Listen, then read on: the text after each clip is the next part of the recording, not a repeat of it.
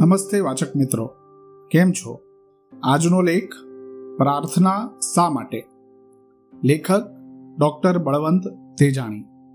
દોસ્તો, તમારે હોય ત્યારે તમે મોટાભાગે શું કરો છો? તમે કહેશો કે અમે તો અમારા મિત્રો સાથે હોઈએ છીએ. ખરું ને? એવું કેમ?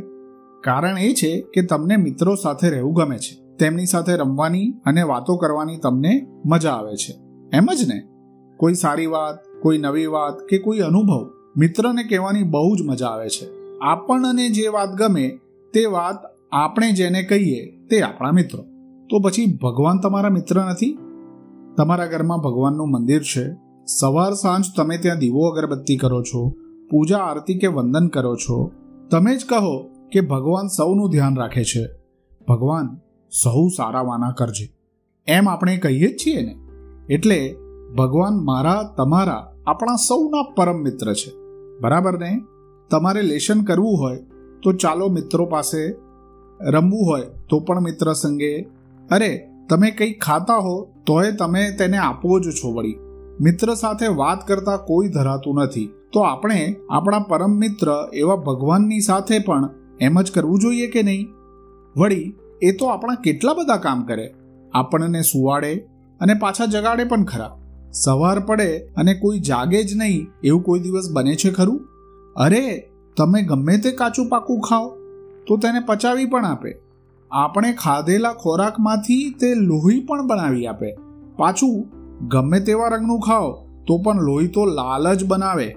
એટલે ભલા માણસ, આપણે આપણા આ મિત્રને યાદ તો કરવા જ પડે, ભલે આખો દિવસ નહીં. તો સવાર સાંજ તો તેને કેમ ભૂલાય? દરરોજ ભગવાનની મૂર્તિ કે ફોટો સામે જઈ બે હાથ જોડી એ ભગવાનની છબીને આંખ સામે લાવવાનો પ્રયત્ન કરો. હવે તમે આંખ બંધ કરશો તો એ ભગવાનનું રૂપ દેખાશે. તમને આવડતો કોઈ શ્લોક, ધૂન કે પ્રાર્થના બોલીને તેની સાથે તમે એકરૂપ થઈ શકો. ગાંધી બાપુ અને એના બધા જ સંગી સાથીઓ દરરોજ પ્રાર્થના કરતા.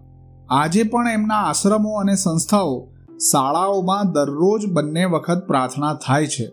ભગવાન સાથે કેવી મિત્રતા? ગાંધી બાપુ તો કહેતા કે પ્રાર્થના એ તો આત્માનો ખોરાક છે. મારી પ્રાર્થનામાં મેં પૂછેલા પ્રશ્નનો ભગવાને જવાબ ન આપ્યો હોય એવું કદાપી બન્યું નથી. પ્રાર્થના એ તો માણસનું બળ છે. આપણો જન્મદિવસ હોય ત્યારે આપણે મિત્રોને મળવા જઈએ છીએ. તે દિવસે ભગવાનને વિશેષ રીતે મળીને પ્રાર્થના કરવી જોઈએ. કેવી રીતે પ્રાર્થના કરી શકાય? ભગવાનના ગુણોનું ગાન કરવું, તેના મંત્ર, શ્લોક કે ધૂન બોલવા. ભગવાનની સર્જેલી કોઈ સુંદર વસ્તુમાં ભગવાનના દર્શન કરવા. આટલું સુંદર જગત જેણે સર્જ્યું છે, તેને કેટલી મહેનત કરવી પડતી હશે?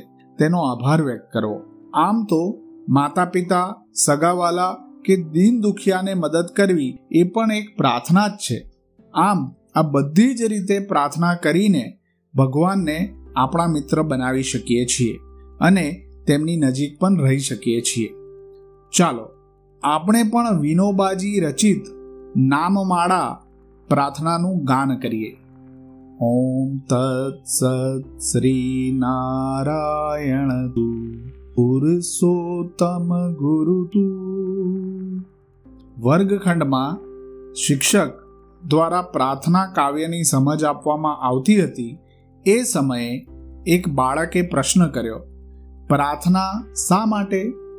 આ લેખ સર્જાયો છે એ બાળકના પ્રશ્નના જવાબ રૂપે. આશા છે કે આપ વાચક મિત્રોને આપના બાળકોની સાથે સંવાદ સાધવામાં ઉપયોગી થશે. અસ્તુ.